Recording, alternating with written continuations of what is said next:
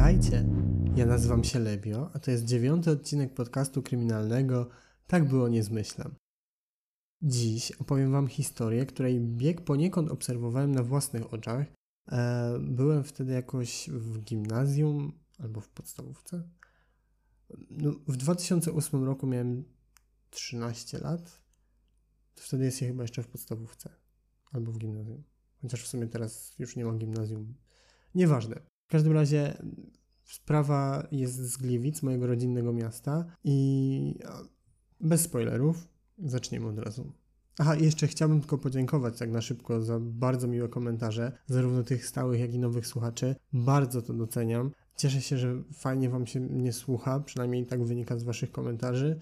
Cieszę się, że zostajecie ze mną na dłużej. E, jak coś, to jeszcze tylko wspomnę, że mam konto na Instagramie lebio.pl i tam jest mnie na pewno więcej niż e, w podcastach. E, natomiast jeżeli macie ochotę mnie zaobserwować, to zapraszam gorąco. A teraz już nie przedłużam i przejdźmy do sprawy. Iwona ma 16 lat. Jest szczupłą, wysoką szatynką. Jak mówili o niej bliscy, była śliczna, wrażliwa, bardzo odpowiedzialna. Nikomu nigdy nie odmawiała pomocy. Nigdy też nie było z nią żadnych problemów. Rodzice byli z niej bardzo dumni. W podstawówce i gimnazjum dostawali listy gratulacyjne od nauczycieli i dyrekcji. Iwona była bardzo uzdolniona, lubiła śpiewać, była też uzdolniona sportowo. Grała w drużynie piłki ręcznej. Jej urodę podziwiało bardzo wielu chłopaków i nie brakowało jej obsztyfikantów. Jednym z nich był o 10 lat starszy Rafał, którego dziewczyna znała od dawna. Rafał był trochę, jakby to powiedzieć delikatnie, namolny. Postanowił sobie, że Iwona zostanie jego dziewczyną, mimo tego, że ona zupełnie nie chciała, co go jednak nie powstrzymało. Możliwe, że to był jeden z tych facetów, dla których nie znaczy tak dramat. W każdym razie Rafał zapraszał ją na imprezy. Gdy tylko widział ją na ulicy, podchodził, zagadywał. Zaczął nawet kibicować tej samej drużynie piłkarskiej co ona, czy Górnikowi Zabrze.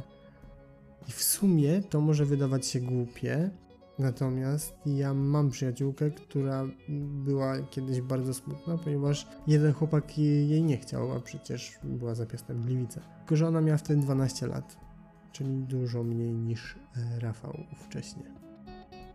W końcu jednak e, mężczyzna zdobył jej numer telefonu. Nie wiem, czy bezpośrednio od dziewczyny, ale wątpię.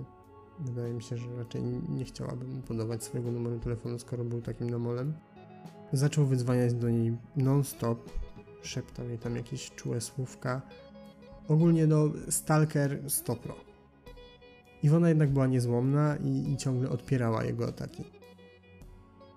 Teraz przeniesiemy się w czasie do 18 lutego 2008 roku. Była jakoś 21.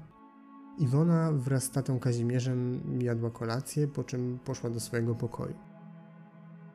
Nastawiła budzik na 7.30, ponieważ następnego dnia musiała iść do lekarza.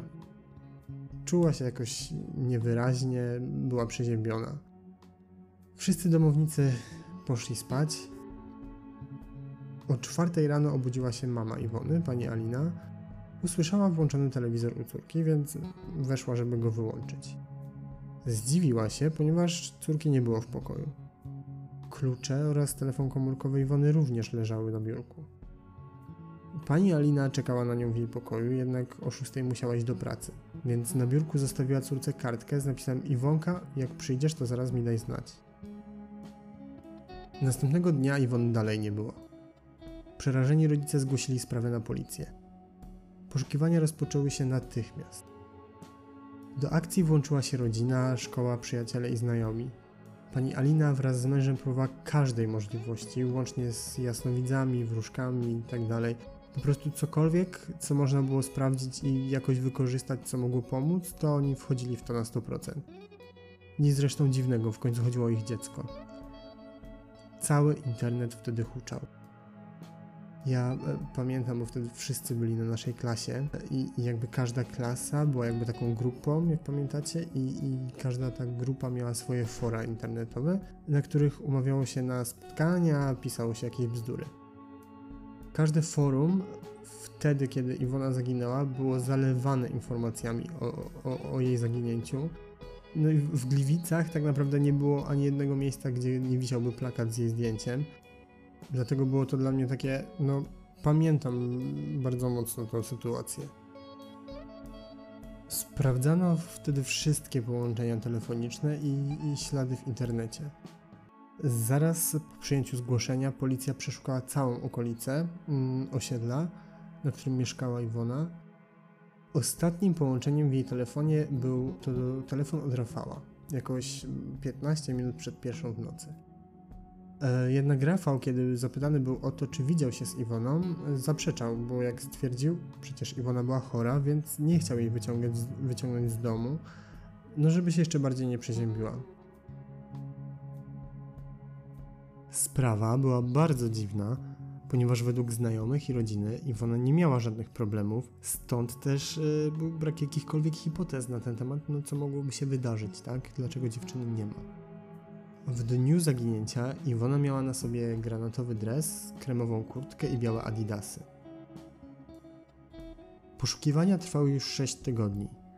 Rodzice Iwony zamówili w kościele mszę jej intencji, tak żeby szczęśliwie ją odnaleźć. Już przed mszą państwo Walczak dostawali telefony od znajomych z pytaniem, czy to prawda, że ich córka się odnalazła. Oni zdziwieni odpowiadali, że nic im o tym nie wiadomo. Tuż po mszy, gdy wracali do domu koło pobliskiej przychodni, zauważyli ogromne zbiegowisko. Jakieś 70 metrów od ich domu. Na środku osiedla, obok sklepów. Gdy pan Kazimierz zapytał, co się stało, odpowiedzieli mu, że znaleziono pod schodami ciało kobiety. Wtedy już wszystko było dla nich jasne. Drastycznego odkrycia dokonała grupa nastolatków, których zaniepokoił specyficzny zapach, który unosił się spod schodów owej przychodni. Gdy przyjrzeli się bardziej, dostrzegli rękę i kawałek spodni, które wystawały spod warstwy piachu. Wszyscy byli w tak ogromnym szoku, jak przez sześć tygodni ciało dziewczyny mogło leżeć w tak bardzo uczęszczanym przez mieszkańców miejscu. Mówiło się też o tym, że prawdopodobnie ktoś mógł podrzucić to ciało, ponieważ ciężko było uwierzyć w to, że nikt wcześniej nie zauważył zwłok w, w takim miejscu. To było obok sklepów, to było takie jakby centrum, centrum osiedla. Obok zwłok znaleziono również portfel, który należał do Rafała. Tak, tego samego, który był żywo zaangażowany w poszukiwania Iwony i jako jeden z nielicznych mówił o dziewczynie w czasie przeszłym. Policja natychmiast wydała nakaz aresztowania mężczyzny. Jednak jak się okazało, nie przebywał w miejscu zamieszkania, bo wyleciał do Wielkiej Brytanii. Poszukiwany więc był międzynarodowym listem gończym i wkrótce został deportowany do Polski. Co więc wydarzyło się tej nocy? Wiemy jedynie z zeznań Rafała, który bez emocji opowiadał, jak wyglądało jego ostatnie spotkanie z Iwoną Mężczyzna koło północy został podobno poturbowany i okradziony przez grupę napastników. Zadzwonił więc do Iwony, ponieważ chciał, by ta pożyczyła mu coś do ubrania. Dziewczyna dała się namówić, założyła buty i wyszła do niego. Jak mówił Rafał, Iwona wyśmiała go, że dał się tak napaść. Jej reakcja bardzo ubodła jego męskie ego, dlatego z zaskoczenia chwycił ją obiema rękami za szyję i udusił. Potem przetransportował ciało pod schody bliskiej przychodni i tam ukrył. Podkreślam, wiemy to tylko z zeznań Rafała, więc czy tak było naprawdę i czy to był prawdziwy motyw? Czy Iwona naprawdę wyśmiała to, że on został poturbowany przez jakichś napastników? Nie wiem. Nie wiemy nic na ten temat, natomiast jakoś ciężko mi jest w to uwierzyć ale to tylko moje zdanie. Podczas zeznań Rafał stwierdził, że był pod wpływem alkoholu. Jednak to nie stanowiło żadnej okoliczności łagodzącej, nawet wręcz przeciwnie. Biegli orzekli, że w chwili popełniania zbrodni nie znajdował się w stanie upojenia patologicznego, czyli doskonale wiedział, co robi. Rafał przebywał w bytomskim, a nie w gliwickim areszcie śledczym, ponieważ były podstawy przypuszczać, że będzie chciał się targnąć na swoje życie. Jako pierwszy zresztą doszedł do tego ojciec Iwony, który przeglądając taśmę z nagraniem z komendy głównej policji, e, zaraz po deportacji Rafała, policjanci wymienili tam właśnie uwagę, że Rafał się ciął, dlatego ojciec zwrócił na to uwagę, no i gliwicka prokuratura zareagowała na te sygnały i osadziła go w Bytomiu, gdzie Rafał po prostu przebywał w monitorowanej celi. Podsumowując, chłopak, w sumie to chłop, podstępem wywabił ją na spotkanie, po czym udusił i ukrył ciało. Podczas zakopywania zwłok zgubił portfel ze swoim dowodem. Przez kilka tygodni pomagał szukać Iwony, a gdy ciało odnaleziono, to on uciekł do Wielkiej Brytanii. Warto też dodać, że państwo Walczakowie jeszcze przed odnalezieniem zwłok Iwony robili wszystko, by Rafał trafił za kraty, ponieważ nie dawali się oszukać jego bredniom, które ciągle gdzieś tam powtarzał. Niestety, choć był kilkukrotnie przesłuchiwany przez policję, do, do niczego się nie przyznawał, no i był wypuszczany. Po dwóch latach od zabójstwa Iwony, sąd w końcu skazał 28-letniego Rafała na 25 lat pozbawienia wolności.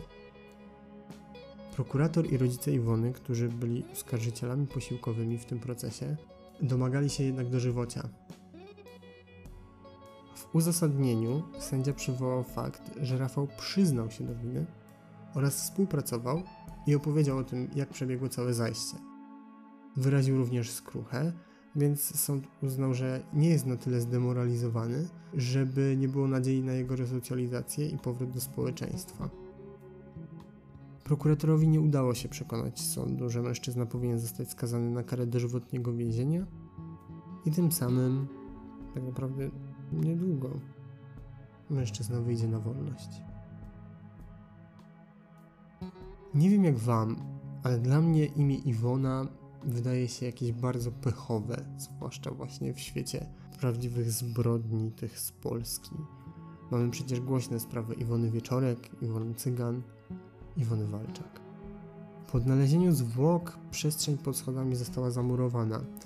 A wiecie co najbardziej rozwala moje serducho na kawałki? Fakt, że miejsce znalezienia zwłok Iwony jej rodzice codziennie widzą z okna w kuchni. Nawet nie potrafię sobie wyobrazić, jak okropne to musi być uczucie w momencie, w którym codziennie Widzisz miejsce, w którym znaleziono zwłoki twojej córki. Masakra. W tej sprawie to już byłoby na tyle. Jakby, tak jak mówiłem na samym początku, no była to dla mnie dość taka ważna sprawa, ponieważ byłem uczestnikiem tych wydarzeń, które się działy w związku z jej poszukiwaniami. Tak jak mówiłem, nasza klasa wtedy była takim portalem numer jeden. Spędzało się tam bardzo dużo czasu. Zresztą na fotce, no, w wielu miejscach, które wtedy były takie dość popularne w internecie, wszędzie były zdjęcia Iwony i informacje o jej poszukiwaniu. Całe gliwice oblepione zdjęciami dziewczyny. Także no naprawdę ciężko było nie słyszeć o tej sprawie. Z mojej strony to już wszystko. Dajcie proszę znać, co myślicie o tej smutnej sprawie. Czy uważacie, że 25 lat za uduszenie dziewczyny, ponieważ ugodziła w męskie ego, jest adekwatne? I tyle. Do następnego. Pamiętajcie, dbajcie o siebie i swoich bliskich. Cześć.